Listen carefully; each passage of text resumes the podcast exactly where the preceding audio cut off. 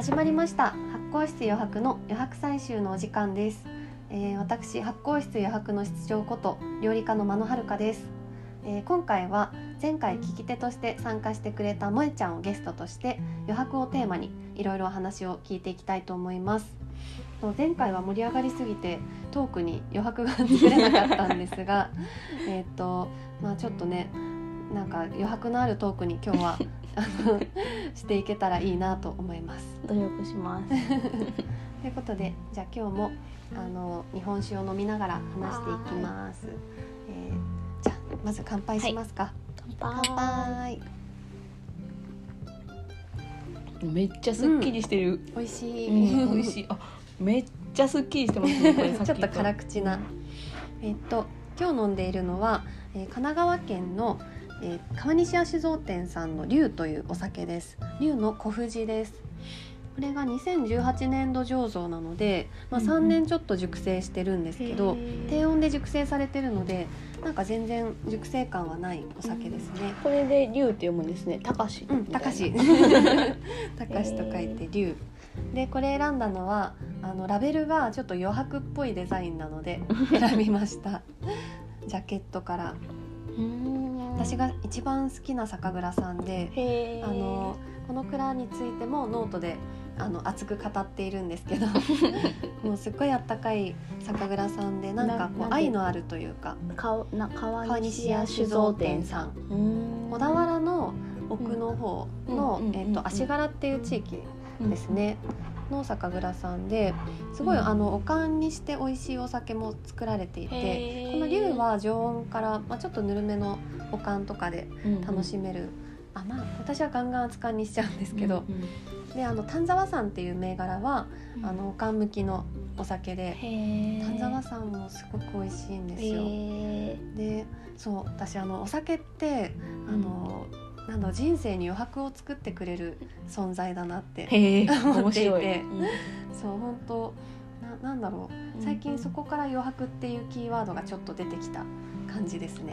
そうなんですね、うん、人生に余白を作ってくれる。そうなんか飲酒、うん、飲酒 って言うたらだけどお酒飲むのってなんか、うん、本当それこそ目的があんまりないというかまあこうやってコミュニケーションしやすくなるとか、うん、なんか美味しいなんか料理を美味しくしてくれるっていう目的もあるけど、結構なんかお酒飲む意味って多分コロナ禍で結構考える機会が増えて、うん、なんかねお酒が提供できなくなったりとか。場が限られましたもんねすごい、ね。うん、でなんか別にお酒なんてなくていいんじゃないかみたいな、のなんか突きつけられた感じがして、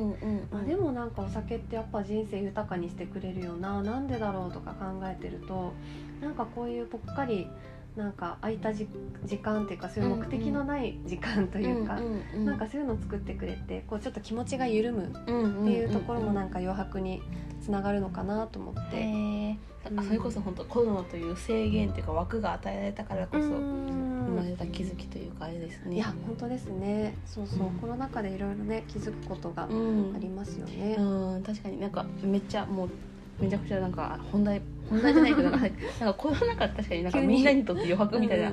感じのとこありましたよね。ありましたね。あのまあ2020年の4月5月、うん、あの緊急事態宣言が出て、うん、ステイホームしてあの2か月間でなくなんかね空白の、ね、そうそうそう、ね、みんななんかなんかこうと足が止めね、これ強制的に制限かけられて止められたことで、いなきゃいけないっていう、ね、時間に余白が生まれたのは、ね、制限の中でじゃあ何するかっていうのを、ね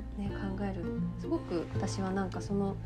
前向きにコロナ禍も、ね考えたいなということで、ちょっと本題に入っちゃいましたが。すいません急に入っちゃった。今日、えっと、前回は私が中心に話したんですけど、えー、今回は萌ちゃんにちょっとがっつりお話をしてもらいたいなと思ってます。で萌ちゃん何者かと 言いますとめちゃくちゃ難しい。なんて説明すればいいのか難しいんですが、うん、今、えー、っとあじゃあ萌ちゃんから自己紹介をしてください。うんはい。すみません。そう私肩書きを自分につけたくなない一心でずっとなんか肩書きをつけずになんかあと松瀬って名字なんですか。松瀬萌子です。で通してきちゃったんでこういう時にめちゃくちゃ困るっていう 弊害が生まれてるんですけど。松瀬萌子というし生き方。そうそう。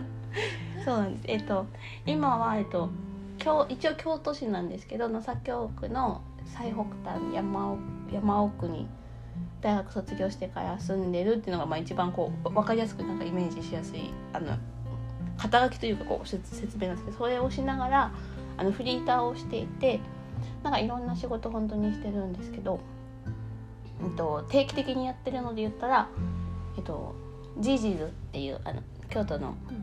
北区の方にある八百屋さんのお手伝いを週に1回やってあとは田歌社っていう深山が南丹市深山深山にある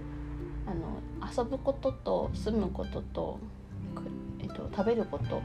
とエネルギーを自給自足するみたいなコンセプトでやってるあのジビエとかを扱ってレストラン。で四条宮京都の四条宮にもレストラン出してるんですけどそこのサーブに週に2日入ってその週でその八百屋とレストランジビタウタに入ってるレストランに入ってる週の2日は町に降りるっていう生活であとの週5は大体基本山奥に住んでるっていう 生き方をしていてで興味のあるものはなんか私感情なんか物質的なものにあんまり興味が持てなくて なんかこれ、ね、田舎に住んで山奥に住んでって言って言ったらなんかみんなこう自給自足とか丁寧な暮らしとかそういうのをイメージすると思うんですけどなんかまあもちろんなんかもう強制的にそういうことをしなきゃいけないような環境下ではあるんですけど割となんかそこは結構雑に生きてて。でもなんかその感情というものに多分人がなんか物にこだわるぐらいになんか感情にすごい興味を持っちゃうこだわっちゃう人間なんであの感情収集家を 名乗ってます。真野さんが余白を採集するんだら私は感情を収集してます人の。お互いうさんくさい肩書きを確かに。ってぐらいですかね。そんな感じで自己紹介になってますかね。はいありがとうございます。はい、本当なんか最先端のフリーターっていうのかな。なんかなんかもう自分の生きたいように生きることを選び取って言っています。うん、うん、すごいすごいいいなと思いますなんか現代の鴨の長命みたいな 生き方。鴨の長命すごい好きです。鴨の長命のような生き方を。反反隠居っていうのかな。そうですね。隠居みたい。なんかそれはめちゃくちゃ親にも言われます。なんかその暮らし方は別に定年退職した後でもいいじゃんって言われるんですけどでもやりたいことをやりたい時にやらないと意味がないと思って生きてるんで今も山奥に住んでます。めちゃくちゃロックだと思います。もともとなんか仙人になりたいと思って移住したんだよね。そうなんですよ。でもなんかその仙人って言葉は本当にめちゃくちゃなんかなんでかわからないけど突然ひらなんか 降りてきたみたいなタイプ感じだから なんか仙人って何なんだろうっていうとこから始まるんですけど、まあ、でも今のところ私の中の仙人っていうのはなんか本当に大切にしたいものを大切にしている生き方をしてるっていうのと、うん、あとはその自分で自分を、まあ、肯定するじゃないけど承認するじゃないけど、うん、自分で自分を認められる人が仙人なのではないかって仮説を持っているので別になんかその住む場所はどこでもいいとは思うんですけど、うん、なんか純粋にその自然の中自然の風景の中に身を置くことですごいやっぱ癒されるんで私は。なんか暮らすその生活の拠点は山その山とかなんかまあ自然豊かなところに置いときたいなっていうのがあって、でもなんか一方で都会もすごい好きだから飲み歩くのもすごい好きだから、週に2日街に置いていくっていう。あのバランスが今のところのベストアンサーです。変わったらまた変わると思います、うん、すごいなんか自分にとってのちょうど良さを見つけているのがいいなと思って。うんなんかそれが今の日本社会の豊かさだよねってめっちゃ思ってます。なんか遅延と血縁に昔はずっと縛られていてそれこそ仕事さえも縛られてたわけじゃないですか江戸時代とかは。なんかそこから自由になれたっていうのは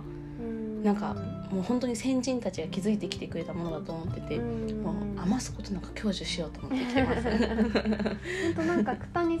の私もその九に結構通ってるんですけど、うん、そこでおじいちゃんおばあちゃんのお話を聞いたりするとやっぱ昔の暮らしってすごくいいなって思う反面、うん、なんかやっぱり不自由さもすごくある、うん、でそれこそなんか遅延血縁に縛られた、あの暮らしだから、うん、なんか本当女性にもそれこそ結構役割がしっかりと、あのあって、もう家事は女性の仕事だし、もう二十歳になったら結婚相手探して、とかすごく制約が多くて、やっぱり自由な時間なかなかないし、余白っていう面で考えると今よりある部分とない部分があって、うんね、なんか一概に昔の暮らしがいいよねっていう,、いうふうにもなんか言うのも難しいなって思っちゃって、うん、だからなんかそういう昔ながらの暮らしのいいところとなんか今のこういいところっていうのなんかすごくいいところにした。なんか時代は常に最先端ってそのなんか常になんか昔の人たちが嫌だなって思ったところをより良いようにそのより自由になるように多分気づいてきてくれたと思って生きてるんでもちろんなんか今のその社会というか今のこのなんだろう地球にも問題は多分あるんですけどそれは多分なんか自由なんだろうより自由なところを求めた結果の弊害でしかないからそれはなんかよももっとよくすればいいだけでなんかこうどんどん良くなっていってると思って生きてます。めっちゃ前向きなんか、うん、なんだろうな。意識的楽観主義というか。確かに。そういうかのをなんかすごく萌ちゃんからは感じますね。うん、ででもなんか萌ちゃんあのパッと見というか出会った時、うんうん、すごくなんかゆるふわというか、うんうん、なんかこう。なんなんだろうなゆゆるいふわっとした子だなって 思ってて実際今も思ってる思ってるんですけど、でも実はすっごいなんかちゃんと喋り込んでみるとすっごいなんかめちゃくちゃ考えてるしもともとはすごく頭でっかち人間めちゃくちゃ頭でっかち。ね、すっごいなんか論論理的にかん、うん、考えるというか。そうなんか論理的ってわけじゃないけどすごい言語化をすごいしちゃう人間だった無意識のうちにしちゃう人間だったからなんかそのなんかめっちゃ頭でっかちだったと思う、今もちょっとそれは残ってると思います。うんうんうんだからなんかそれをこうある意味意識的に、うんうん、そのなんだろうほぐほぐしてるっていうか、うんうん、感じなのかな。そうなんかそれで言うと私感情収集家って言ったじゃないですか、うん、でなんか頭でなんか大学3回生3年生ぐらいまでなんか感情っていうものが全くあんまりなくて、うん、そうなんですよ。なんかだからなんかこうなんか就活とかの時になんか楽しいことは何でしたか悲しいことは何でしたかとか言うじゃないですか、うん、聞かれる質問項目があったりするじゃないですか、うん、なんかもう本当に感情がなんか平坦だから、うん、なんか悲しいもないけど楽しいもないみたいな感じだったんですよ。でなんかでもなんか突ある日なんか私まあ思いつきの人間なんで思いつきの人間ではあるんでなんかある日なんかもしかしたら喜怒哀楽っていうものはなんか人生をより豊かにするものなのかもしれないと思って 仮説を立てたんですよ。突然 でその仮説を立てた後に仮説立てるっていうのがいいね。そうちょっとやってみようみたいなちょっとなんか、うん、なんか喜怒哀楽はあっていいものなのかもしれないと思ってその次まあでもその楽しいこととか嬉しいことを受け止めることはできるけどなんか悲しいことをそのそれを思った次の時に来た悲しいことをちゃんと受け止めてみたんですよ。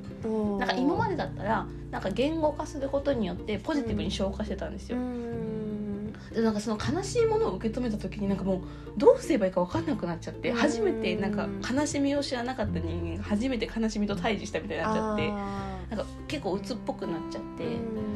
でもなんかそこでなんか一回本当になんか言葉が分かんなくなっちゃったんですよ一時期。なんか言語をなくしたというかなんか。あじゃあ今まで自分が悲しいと思って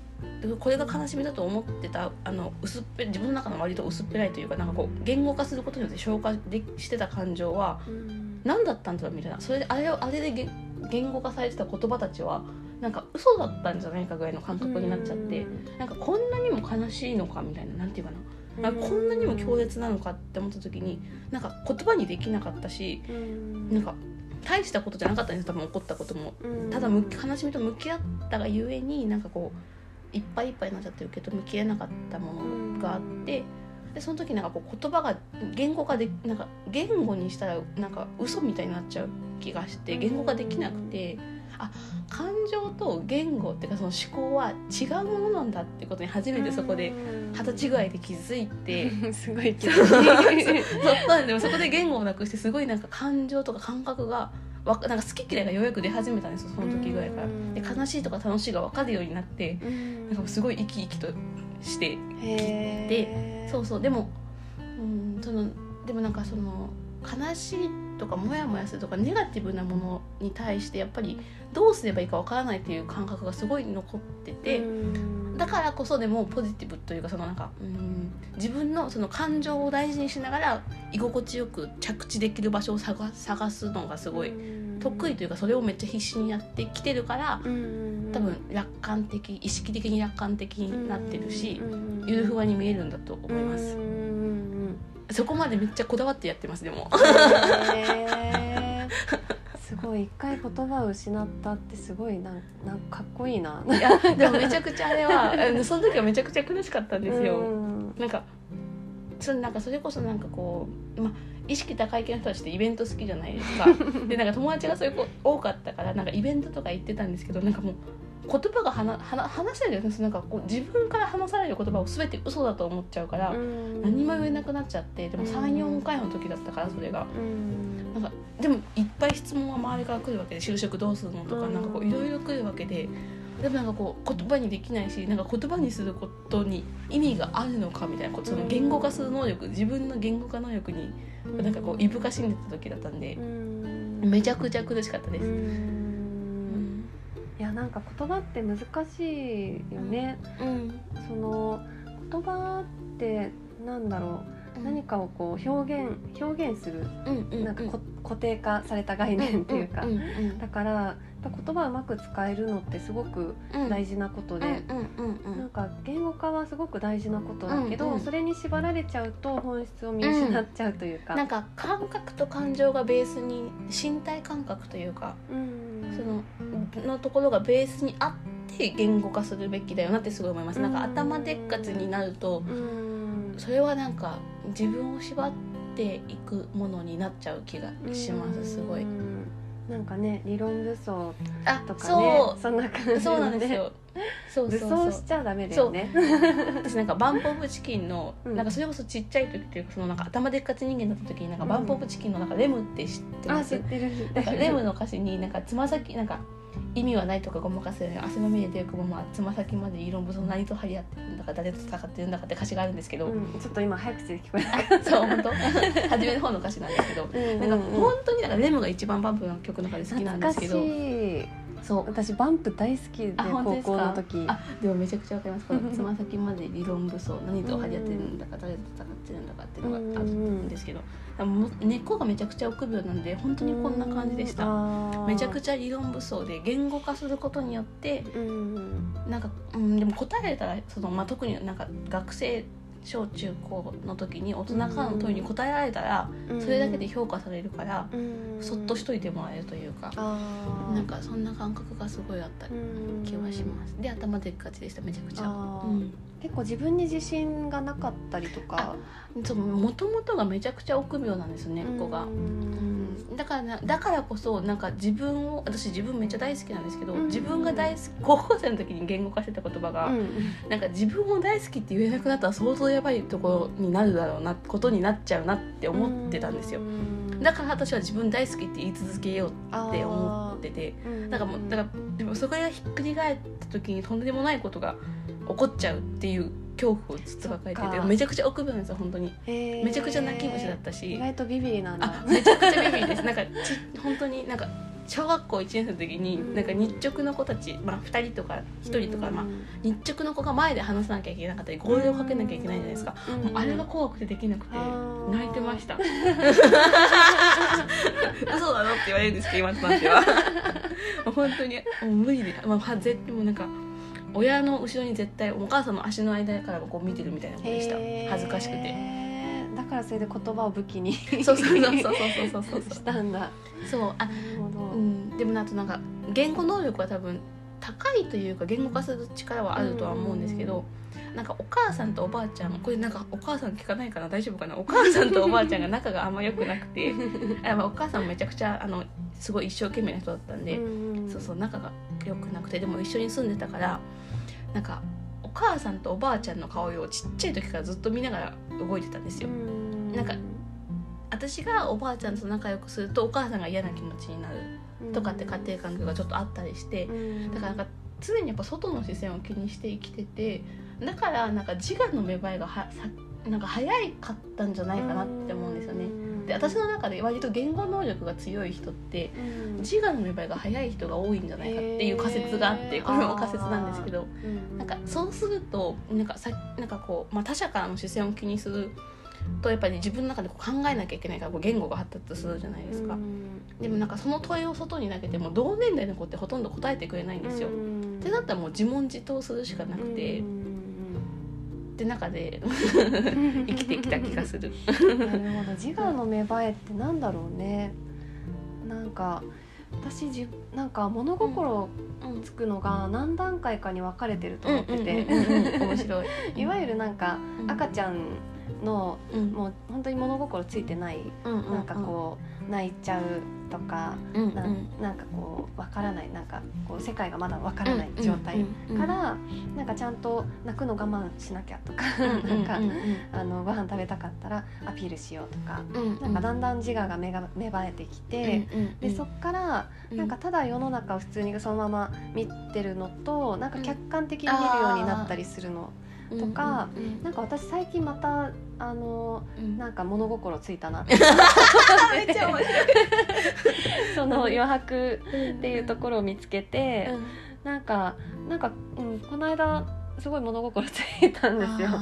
また新しく。世界を見る視点が増えるみたいな感覚なんですかね。そんな感じかもしれない、うんだから私も結構どうなんだ割と言語能力高い方だと思ってて結構作文とか昔から得意だったしノートとか結構なんかいいねって言ってくれる 人がいるから。でも自我って芽生えどうだったのかなと思って。いつ芽生えたんだろうでもなんか自問自答が得意な人が多いイメージがすごいあります、ああ自問自答とか、なんか哲学的なことすっごい昔から考えてて、でもそれがなんか哲学の体系とか全く知らない状態、でもう本当手探りの哲学というか、なんで自分って存在、体感覚とかそういう感覚がベースにあって言語化していく感じですよね、そうそうそう、なんかなんで自分は自分なんだろうとか。でこれ自分の視点でしかこう世界って見れない、自分の世界が全て、だけど自分の世界が全ての人がこんなにたくさんいるっていうのがなんか怖い、なんかそういうのすっごい考えて、私みたいなこうこう人が世界に何億人といるって考えるとゾッとしたり、独特。とかそう、なかなか共感でもこういう話しても、なんか不思議ちゃんって言われちゃうから、だから多分私も結構言語能力発達したのかもしれない。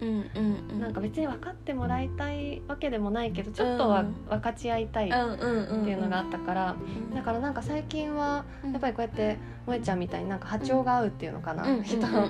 と。結構たくさん出会えていてすごく楽しいなと思って。嬉しいです、でも萌ちゃんと本当私多分もうタイプ真逆っていうか。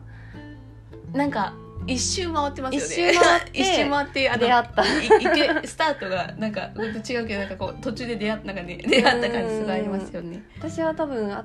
頭でっかちさは割とな,、うん、なくて、ね、なんか体感覚がめちゃくちゃしっかりしてますよねなんか私のイメージでは、うん、めっちゃなんかもうか感情ね楽しいのままに生きてる。とかがちゃんと分かってる人間ですよね でなんか逆にでそれできて、でじゃあ自分の考えてることって何なんだろうとか、うなんか言語化し始めた感じ。だからなんか一周回って同じような感じ、うん、そうですよね。本当私は言語化が先にあってようやく感情とか感覚が体得され始めたっていうところで。いやなんかね面白い。本当にそうそうそう、うん、あなんかちょっと余白からは外れちゃったけど、うん、ね、なんか萌ちゃんと話し始めると本当にこんな感じでね ずっと話しちゃいますもんね。なんかねずっと話しちゃう。ね。お互いにお互いに興味がありすぎて。これってみたいな感じでいろいろ話しちゃう。面白いそうでもなんか、うん、そう哲学、私も結構好きで、ににわかだけど。うんうんうんなんかね萌ちゃんとは哲学的な話ができている気がする。あ嬉しい でなんかうん。人間って矛盾を抱えた存在、うん。っていうかまあこの世界が矛盾を抱えた存在っていうのをなんか結構なんかいろんな哲学からうん。学んでいてうん。でなんかすごい矛盾も楽しもうって最近すごく思ってるんですけどうん。なんかこの間その例の愛知県の工事屋さんのお手伝いをしたうんことでうん。なんかそのウーフっていうシステムでうんあのお金のやり取りが発生しない、うんまあ、要は無給で働くうん代わりにいろいろ経験させてもらうみたいなうんやり方でうんあの10日間働いて1円ももらってないんですけどうんうん。でもなんかこの労働を無給ですることによって改めて本当の贅沢っていうものを実感したんですね。うんこれってなんかちょっとなんか矛盾してるようでうんなんか真理というか。うんうん。なんかこういう一見矛盾してそうなんだけどうん。矛盾してないっていうのかな。うん。なんかこういうのに出会うとうん。なんか、あって思う。めちゃくちゃわかります。これはやばい。やばいですよね。言語化できない。語彙力。いやでもなんかそれをなんでこれは何なんだろうってそこから言語化が始まりますよね、うんうんうん。なんかこれはでもめちゃくちゃいいことに気づいてる気がする。で一人でまた自問自答して。でニヤニヤするっていう。話したくてたまらなくなるやこういう時間も本当なんか余白つ、だよね、うん。なんか一人でいろいろ考える時間というか、忙しいいとなかなかそういうそうですね。作れないから、うん。あとなんだろうな。あちょっとはトークに余白を作らないといけない。そのその掛け声めちゃくちゃ面白い。余白埋めまくっちゃうから。あそうだ。なんか私笑うセールスマン好きなんですけど。あんまり見たことないあんま見たことない、うんうんあ何のネットフリックスでうん。あのアニメ版、アニメで見れてうん。であれは本当に余白の逆効果というか、うん。なんか逆効果じゃないか。余白の逆を言ってる闇っていう感じで、あのー喪黒福造が、うん。あのー放つうん。名名台詞っていうか、うんあのセリフいろいろあるんですけど、うん。あなえっと心の隙間お埋めしますっていううん。決め台詞が、うんあってうんうん で本当なんか隙間を埋めるうん。ためのうん。なんかいろいろこうやっていくうん。やっていくんだけどうん。でそれによって結局うん。その主人公っていうか登場人物うん。はあのダメになっちゃうっていう隙間を埋められた結果。うん。だから私は喪黒福造の逆をやろうとうんうん心の隙間お作りします。あめちゃくちゃ素敵。めちゃくちゃ素敵。笑う間のはるかキャラクターキャラクター作りたいな。確かに。心の隙間お作りします。素敵。ねそうでもそれこそなんか余白について考えた時に何が自分の余白を作っているのかなってこの真野さんのことのこの余白をラジオを撮るにあたって考えたんですけど、うんなんかうんなんかジャッジをしない自分自身に対してジャッジをしないことで私は自分に対して余白を作っている。おっていうのをそうちょっと思って。うんうん。うんなんかいいとか悪いとか正しいとか正しくないとかうん。うんためになるかどうかで行動を始めちゃその自分のなんか行動とかな時間をの使い方をしとかお金の使い方をしちゃうとうんなんか余白がない気がしちゃうしちゃっててなんかいいとか。結論を出さない。そうそうそうそう。曖昧さをそのままにちゃんとしておく。それこそなんかその感情とかもそうなんですけどなんか曖昧なままで置いておくこと、まあ、肩書きを持ちたくないとかもそこに通じるんですけどうん。自分の中でもともとが本当に私は頭でっかち人間だからこそあえてそっちにめちゃくちゃ意識的に振ってる気はします。うん。うんあえて曖昧にしておく言語化をしないうんとか、うん。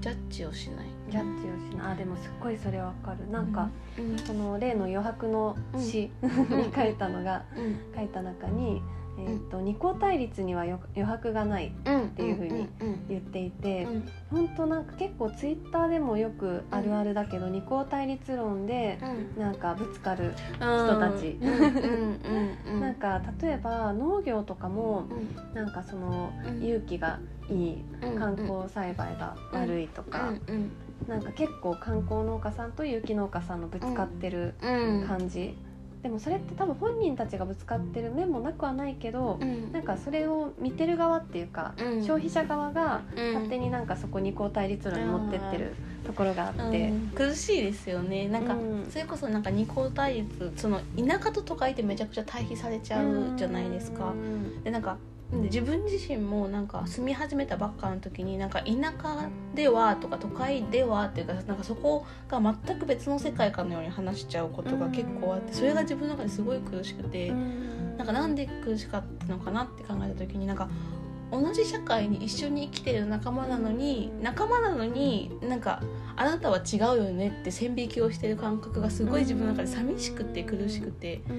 うんそうそうそうそう。だからなんか私は田舎も都会もどっちもいいよねって言いたいし、うん。なんかもちろんなんかやっぱりどうしてもこうなんか自分と相入れない価値観うん。とかは確かにこう生きていく中であるんですけどうん。でなんかそういう時はいつも前もこれ山野さんにあのはるかさんに話したかもしれないですけどそういう時はなんか着地点をいつも自分の中ではでもなんかあんなに相入れない人も夢を見てそれで生きていけるどっちの存在も許容してくれる地球って半端ねえと思って。着地したら平和になるからそれで着地してます。うんうんうんうん私はそこに人生の時間を使うその人自分のエネルギーをかけることはないけどあなたはそれが幸せだしあなたはそれに時間をかけてなんかエネルギーをかけてもお互いに別のフィールドというかそのなんか世界線が違うかもしれないけど、うんうんどっちも許容して受け入れてくれる地球、やべえみたいな。だからお互い幸せになろうぜ。まあ会うことないかもしれないけどなみたいな感じの気持ちでいつもいます。地球やべえ。そう世界線は結構キーワードだようね、ん。萌ちゃんと話してると。この間話してた時100回ぐらい多分世界線ってワード出てきた。で 私が世界線って言葉を使い始めたのはあれですよ。なんだっけ？ヒゲダンの。あ「そうグッバイ」からですけどね。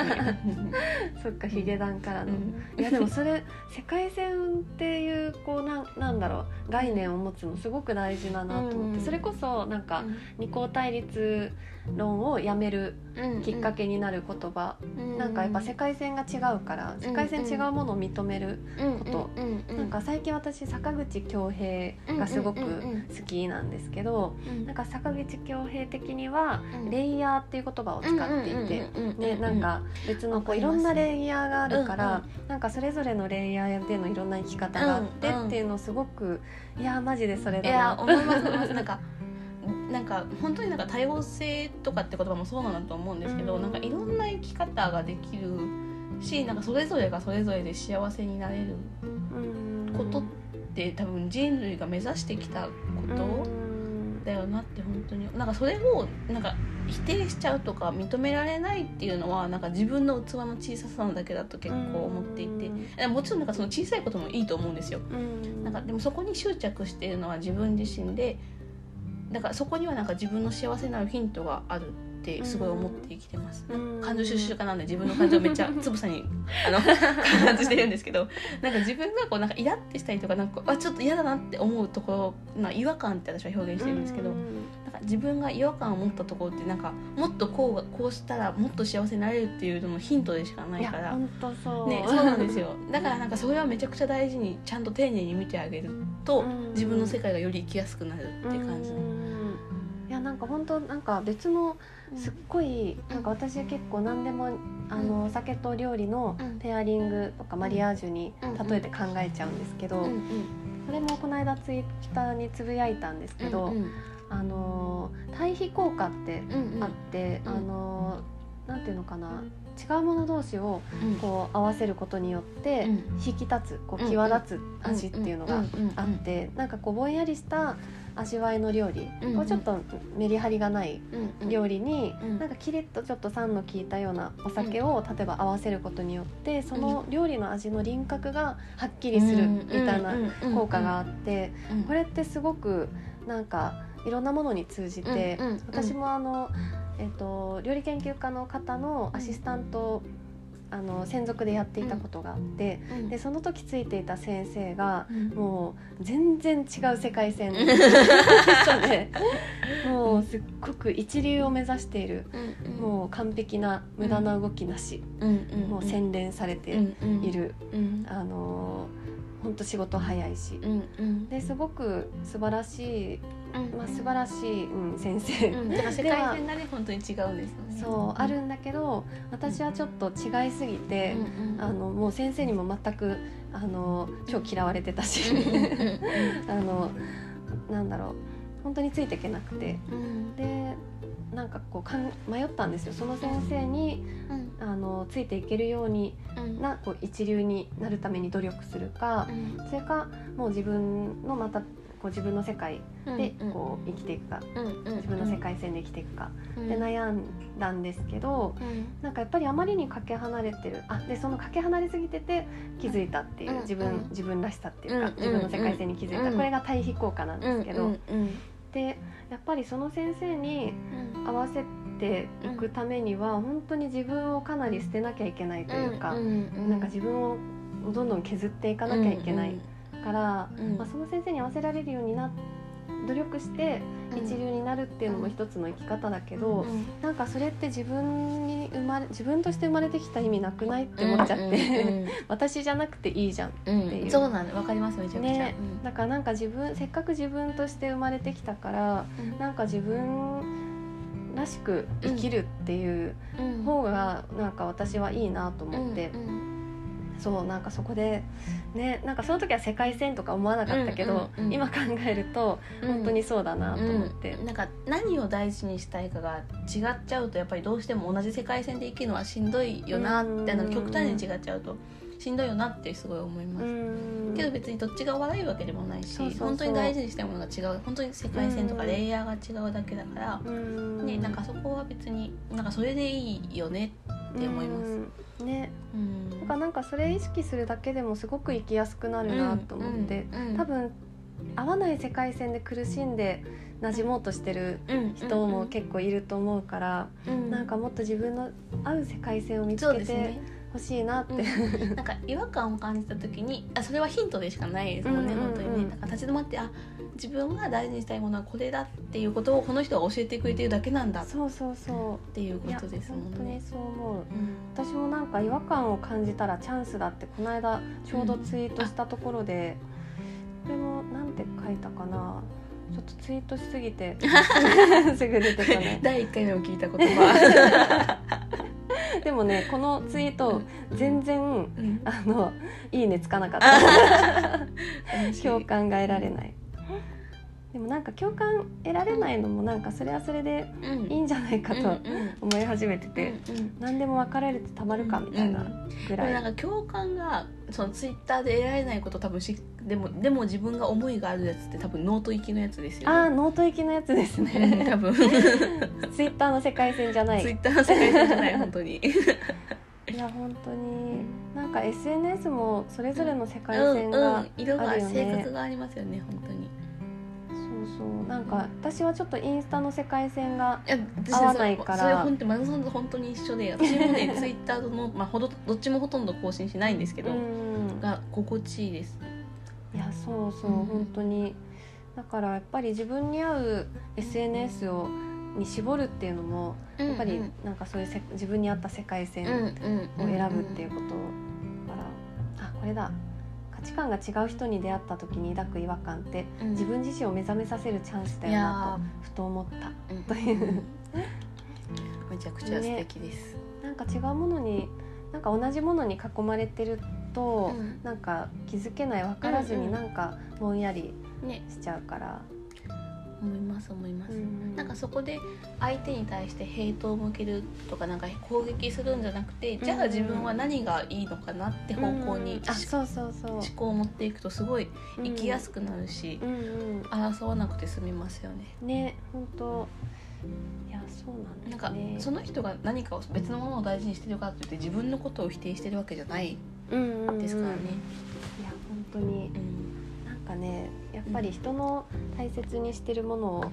こう否定するのは良くないと思って、なんか別にそれがあったからといって自分が脅かされてるわけではないうん。ですもんね。なんかいろいろ考えると本当自分の好きを大切にするというか、うんうんうん。自分が好きなものを全力で好きってうんなんか愛することがなんか一番大事なんじゃないかなってすごく思いますね。そうですねそれで言うと私たちが本当に余白をを大事にする世界線に生きてるだけ、うん、ですもんね。しかもなんかそれは割と社会でその社会というか一般的なその経済合理性を大事にする中ではめちゃくちゃなんか合わないというかそのえ世界線が違うけど、うんうん、そういう世界線もあるよねっていう発信ですよね。うんうん、だってね多分社会不適合者だからねどっちかなんかなんで私なんならなんか九に住み始めたのは多分経済合理性を優先できなかったから住み始めたのは結構あると思ってて。なんかその限界集落とか言われてるところで本当に経済合理性の真逆に位置しているところだと思っていて。でもそこにも未来はきっとあって、うん、じゃあそこから見える未来って何なんだろうっていう好奇心が止まらなかったところで移住してるんで、本当この余白の広がる先にどんな社会が待っているんだろうっていう好奇心から結構移住してますね。ね、九田移住してだって大学卒業してすぐ移住したからもうかれこれ何年？えっとね20 22の4月から移住して私2月誕生日なんもうこの間誕生日10日前ぐらい誕生日だったんですよ。おめでとうで29になったんです。だから7年。7年か、うん、4月が来たら丸7年か。でも近所のおじいちゃんおばあちゃんとかおじさんおばさんの頭の中で私は永久に23歳ぐらいの感じがしてて。だから「あお29になったんです」っつったら「えっ?」って言われます え ー、じゃあもう来年30になったとか、ね、多分みんな認めてくれない。変わらないだけみんな年を取ってますよ。そっか、うん、でもやっぱり7年間を経ていろんなやっぱ心境の変化は、そうですね。そうですね、うん、心境の変化は、まあ、めちゃくちゃあります。なんか、うんうん、でもなんか住み始めて3年目ぐらいになんかめちゃくちゃ大きい変化があって自分の中で、うん、なんか他人の中に答えを探してたんですよ。12年目とかまでは。でもなんかあなんかで他人の中に答えを探すと何が起こるかって、うん、なんかその人の中の答えだと思うものを提示するけどでもなんか他人の心の中なんて分かるわけないじゃないですか。だからこう違った時にもなんか絶望を感じるみたいなことをやっててめちゃくちゃ苦しくてそれが。でもなんかそこを提示しなきゃってすごい思ってるから何が答えかわからないみたいな。なんかすごいなんか幕がかかった頭でずっと考えてる感じっていうかなんかこう絶対たどり着かないこと分かってモヤモヤしてる状態ででも考え続けなきゃいけないっていうプレッシャーだけを持って、うなんかでも違う絶対このままじゃ絶対答えに答えていうか絶対気持ちいい感じにたどり着かないって分かっときながらも、でもなんか他人の中に答えがあると思ってたからそれを実現しなきゃと思ってたんですけど、それをがなんかしなんかうまくいかなくてやっぱりその考え方で、それすごい挫折してそこからもでもなんかこの間真野さんのツイツイートにすごいいいねをせたんだけどやっぱなんかこう落ち込んだ時って、から浮上する時って何らかの思い込みというか自分のそれこそ世界線が変わるというか、なんか思い、ね、考え方が変わって生きる根底の考え方が変わって。こう飛躍する時だったと思うんですけどその時めちゃくちゃ落ち込んだ時に外れたのがもう自分の中の答えでいいやと思ったんですよ。自分の中に答えを探していこうと思ってなんか他人がどんだけ否定しようと自分が答えだと思うことで生きていかないとしんどいわって思ったのがすごいありました、ね、それが一番大きい変化かも。なんか、うん、人間の脳ってすごいなって思いました、聞いてて。いやなんか、うん、今あのゴリラの、えっと、研究をされてる、うん、あの兄弟元総長の山際先生の「ゴリラからの警告、人間社会のここがおかしい」っていう本読んでて、でなんかやっぱり猿から、あのこうゴリラとか、チンパンジーとかボノボとかねボノボとか。でその霊長類から人間にこう進化してきた過程でこうなんかどんな変化があったかっていうのからこう人間について考察してる本ですっごい面白いんですけどやっぱり脳みそが大きくなったことでやっぱりなんか人って白目あるじゃないですか。動物って大体白目ないでしょ、うん、黒目だけで。どこを見てるかわからないようにみたいな、だからかな。そう。で人間に白目あるのってやっぱりその眼球の動きっていうかどこ見てるかとかで心がこうちょっと読めるというか感情が。考えてる時上向いたりとかやっぱりこう目があったりとか、なんかあなるほどな、で人間ってとにかくやっぱりコミュニケーションする生き物、なんかお互いの気持ちを探り合うというか、なんかそういうので社会性を身につけて、あの物を奪い合わないとか、与え合うとか、みんなでご飯を食べて絆を深め合うとか、なんかそういう絆を深め合う生き物 なんだなと思って。だからやっぱりそれで考えすぎちゃうみたいなところ脳が発達しすぎて、で本当なんか萌ちゃんの話聞いてて、うん、人間めっちゃ考えるなって。めっちゃ人間だなって思って。本当考える足。ね、でも全然話多分飛ぶかもしれないんですけど、うん、さっきのそのマ田さんの目の動きでコミで心が分かってコミュニケーションを取るっていう。なんかでもなんか感情があるからそれこそ感情が余白となって人は関わり合うんじゃないかって思ったことがあって。なんか名言っぽい。なんかそれは何で思ったのかって言ったらなんかね赤ちゃんのことなんか考えてたんですよ確か。赤ちゃんとか犬とかってなんかアピールしてくれるじゃない感情を出してくれるじゃないですか。こうなんかなんか泣いて自分にできないこととかな自分がうまくいかうまくいかないけどその感情を出してくれるから人は関わろうとするんじゃないかと思うでそれがなんか人の社会性みたいなところなんじゃないかなって思うんですよね。なんか目の前に困ってる人困ってる人がいたら絶対助けるじゃないですか、それって結構なんか人間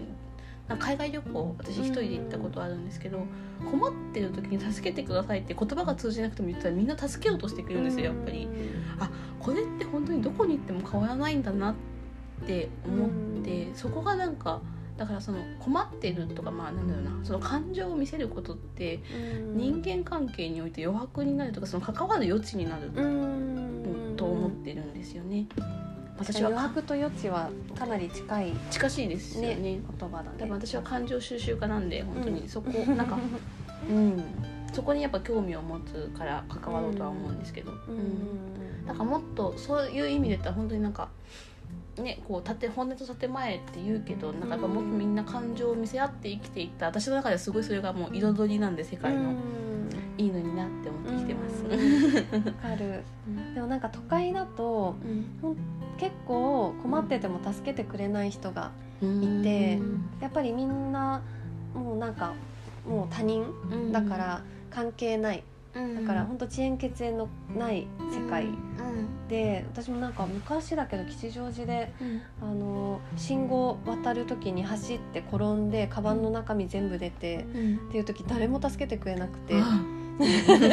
辛い。めっちゃ泣きそうになって、っていうぐらい結構都会でも助けてくれる人はいるけど、うん、結構都会助けてくれないなってその時思って。でそれなんでかって考えると、うん、なんかうんやっぱ人が多すぎるのはまあ、あるし。うん、なんていうのかな。あこれちょっと考察すると深そうだけど、うん、うん、なんかね田舎のやっぱりあの人のつながりが深いところだと助け合うけど。でもそれこそなんか私、えっと、京都の大学行ってたんで京都の街中に暮らしてたんですけど、うん、なんかその時にでもしんどくなる時があって人が多すぎて、うん、なんか人を人だと認識しちゃうから、うん、なんかその情報量の多さにめちゃくちゃ疲弊しちゃう、あそれはまあ自分の状態も結構悪い時落ち込んでる時ではあったんですけど。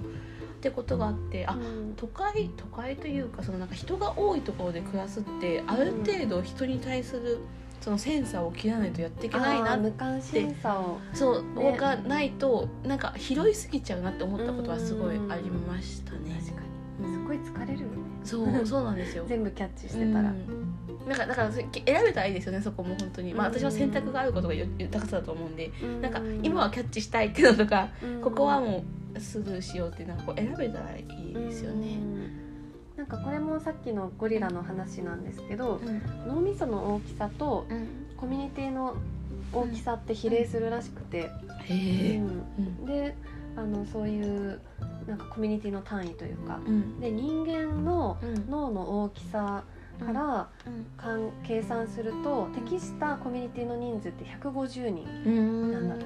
こう深く関われる人数。だから今のなんか原始的な暮らしをしている人たちとか見ると大体150人前後面白い。が多いらしくて、うん、今本当関わる人数が多すぎるから、やっぱり許容範囲キャパ超えちゃってる、うん、私も結構人間なんこう人のつながりが増えすぎてすごい苦しくなったことがあって、あのその時は確か日本酒バーの,、あの日本酒バーの、えっと、週一おかみとかをやっていた時で、3件ぐらいあの掛け持ちで、やってたんですけど、まあ、そういうとこって接客だから、あの私はまあ純粋に日本酒をこう提供したいっていうのがあったけど、うん、やっぱり女性でお店に立ってるとすっごいこうしゃべ絡まれるというか、うんうん、でなんかそこでつながりが増えるし、うん、なんかフェイスブックの友達の人数とかすっごい増えてって もう誰が誰だか分かんないし、うん、なんかつながりはあるけど、うん、なんかそんなに普段会うことはない。だからフェイスブックではなんか流れタイムライン流れてくるけど会ってないし、みたいな。だから私ちょっと今フェイスブック合わなくてほとんどやってない、めちゃくちゃそれはわかります でなんかやっぱ人間関係のなんかキャパをそこでオーバーしちゃって、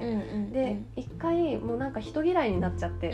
もともと多分あんまり人好きじゃないというか、人嫌い激しいから、誰とでも仲良くしたいタイプじゃないんだけど、なんか本当なんかすごく塞ぎ込んじゃったことがあって。うん、やっぱりねキャパオーバーよくない、うん、そうですよね確かに。だから,、まあ、だからそれのキャパオーバーしないために希薄にして平べったくしてなんかこう薄広く浅くにせざるを得ないのかもしれないですね。うんいや完全にそれだな。でも多分それは多分今後進化そこはなんか進化できる余地があるところですよね。この社会としては人間としての。どう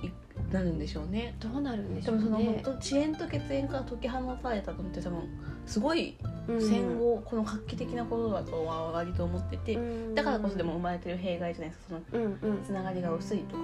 希薄でもなんかすごいいろんな人とつながっちゃうっていうのは、ねうん、でもなんかそのコミュニティを選び取れる時代じゃないですか割と。自分がどこのコミュニティに所属してどこに身を置くかっていうのを結構選べる時代。っ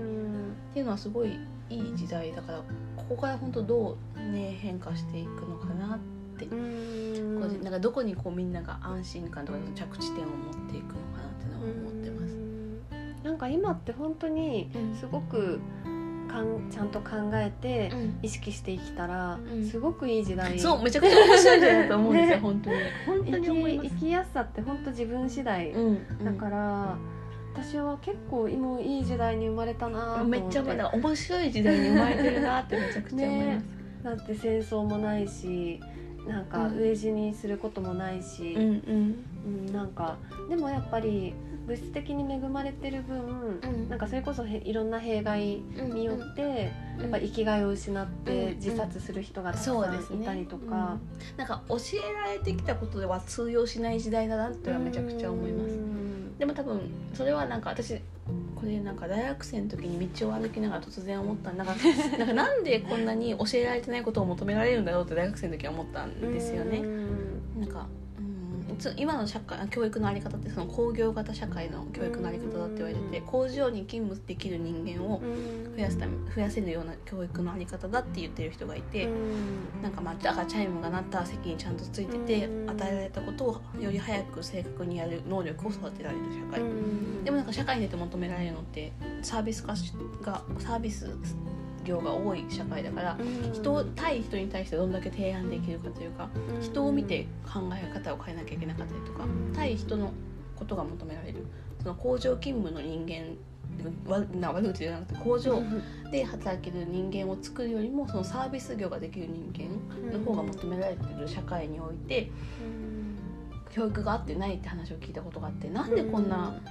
教育がその教えられてないことを求められてるんだろうって苦しくなってた時に思ったのは、でも坂本龍馬だって求められてないことをやってでもそれにどんな結果が出せるかわからないけど命を懸けてやってくれて今があるんだもんなと思ってだから結果がどうなるかわかんないけどなんか教えられてないけど自分が描きたい社会っていうかそのなんか目指したいところを目指して時間を人生をかけるしかないよなって思って励まされました。そういう意味で見ると本当面白い時代だなって思います、ん。なんか過去を踏襲しても全く通用全く本当に1ミリも通用しない時代が来てる気がしてて割と。それは面白いなって思いますかその辺も私は結構余白最終化でもあり、うん、ほどほど研究家でもあるんですよ。初めて聞いた。初めて増えた。これは結構昔から実はこっそり自称してて、知らなかった。ほどほどがすごい好き、うんうん、なんかほどほどになんか心理があるんじゃないかと思っていて、まあ、中庸とかいろんな言葉で表現されるけど私はなんかほどほどっていうふうに言ってて、なんかその例えば資本主義とかもすごくまあある意味画期的というか、なんかそのお金の原理によっていいものが生み出されるみんなが欲しがってるものが生み出されるっていうのはあるんだけど、でもやっぱりそれが行き過ぎてるのが良くなくて、なんかやっぱり暴走してるというのかな、資本主義の暴走というか。生き物としてねそうそう。だからなんかやっぱりほどほど資本主義でいこうよみたいな感じで思ってて、なんか何かをこう原理主義にならない暴走させないことっていうのがすごく大事だと思ってて、なんかね何事もやっぱほどほどが一番平和的でね、いいから。だからほどほどに自分を疑うとか、疑いすぎても辛いけど、やっぱりなんかこれちょっとやりすぎてるんじゃないかって常にちょっと思ったりとか、でもそれができるのは本当に余白があるからですもんね。そうそう、うん、でなんか私結構なんか周りからなんかバランス感覚を褒められることが多くて、なんか「野さんのバランス感覚ってどうやってるんですか?」みたいな感じに言われることがあるけど、うんうん、なんかやっぱほどほどっていうところになんか行き着くというか。うん、確かに。なんかちょ話か変わっちゃうとその言語が違う言葉が違うんですけど、なんか私「いい加減にしなさい」ってめちゃくちゃいい怒り方だなと思って。て いい加減にしなさいっていい加減にあなたにとっていい加減にしなさいってことだと思ってて、ん、なんか まあほどほどですよね本当だから。でなんか私結構本当になんかめちゃくちゃいい加減な人間いい加減ってそのなんか 適当な人間。いい意味で、うん、うん、適当な人間。いい意味で言ったらいい加減なんですけど、うん、あの本当に適当な人間なんですよ、うん、だから私を受け入れてくれる仲良くしてくれる人ってめちゃくちゃ本当にほどほどという感覚があるというか余白があるというか。人間で本当ありがたいって思ってます。確かに。いや適当って、うん、なんか雑って意味じゃないね。あそうなんですよね。いい加減って意味なんですよね適当っていうのは本当に。いい加減っていうことだから、うん、私もそうほどほど研究家適当人間というか、うんうん、いやでもこれ大事だよな。でもなんかそれこそ教育の話にもつながってきて、うん、なんか答え出さないといけないから、うんうんうん、なんかほどほどにするのが良くない。それこそ楽をするのが良くないとかってなっちゃうから、ね、なんか答えジャッジをしないっていうのも多分ほどほどにつながってくるのかなと。なんか評価するってやっぱめちゃくちゃ難しいな。なんか評価軸を作ってた時点でその評価軸をめがけちゃうからやっぱり、うん、でもなんか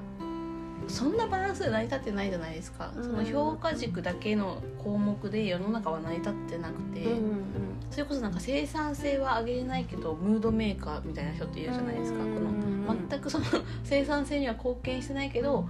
場をの調和を保つことがすっごい上手で、結果的にその全体の生産性が上がる人間をじゃあどう評価するのかって。なんか成果では評価できないっていうところがすごいあって、なんかでもそういうなんか本当にその評価軸にはならないけど、大事な働きをしてるものって多分すごいあって、まあ、微生物の世界とかもそうなんでしょうね。目目に見えないというかその何が起こってるかわからないけどいい働きをこいつらはしてくれてる、うん、あるめちゃくちゃありますね、ね、その辺も本当にだから余白ですよね。なんか目に見えないというかなんかこう、うん、言語化できない価値を信じるというか、うん本当なんかあの科学で何でも証明できると思うなよっていう話。いや めちゃくちゃ。なんかなんかミクロとかマクロにその、まあ、宇宙の話をしてもそのミクロ的な何ミクロンとかの話をしても分かってることって5%なんですって。観測できるものって物質として。うんそう。で95%は分からないんですって、うん ってなった時にそりゃそりゃなんかなってなりますよね、うん全部突き止められるわけないし。ない人間がそんなに万能なわけがないと。うんうんうん思うん。そうだから本当なんかいろんな議論するときにう、もうとにかくうん。なんかエビデンスはみたいな何でも科学的にうん。間違ってるからってこう否定されちゃったりとか。うんなんか本当そういう考え方の方が割と多いなと思ってて、うん。やっぱ確かまああのエセ科学で商売するとか良くないと思ってるけどなんか何でも科学で説明できると思ってるの本当人間のおごりだなってうん。思うからそこに余白を残したいですよね。うん。残したいですよね、うんってことでもう50あやばいあ。もう1時間にあ終わっちゃうから終わっちゃうので終わりましょう。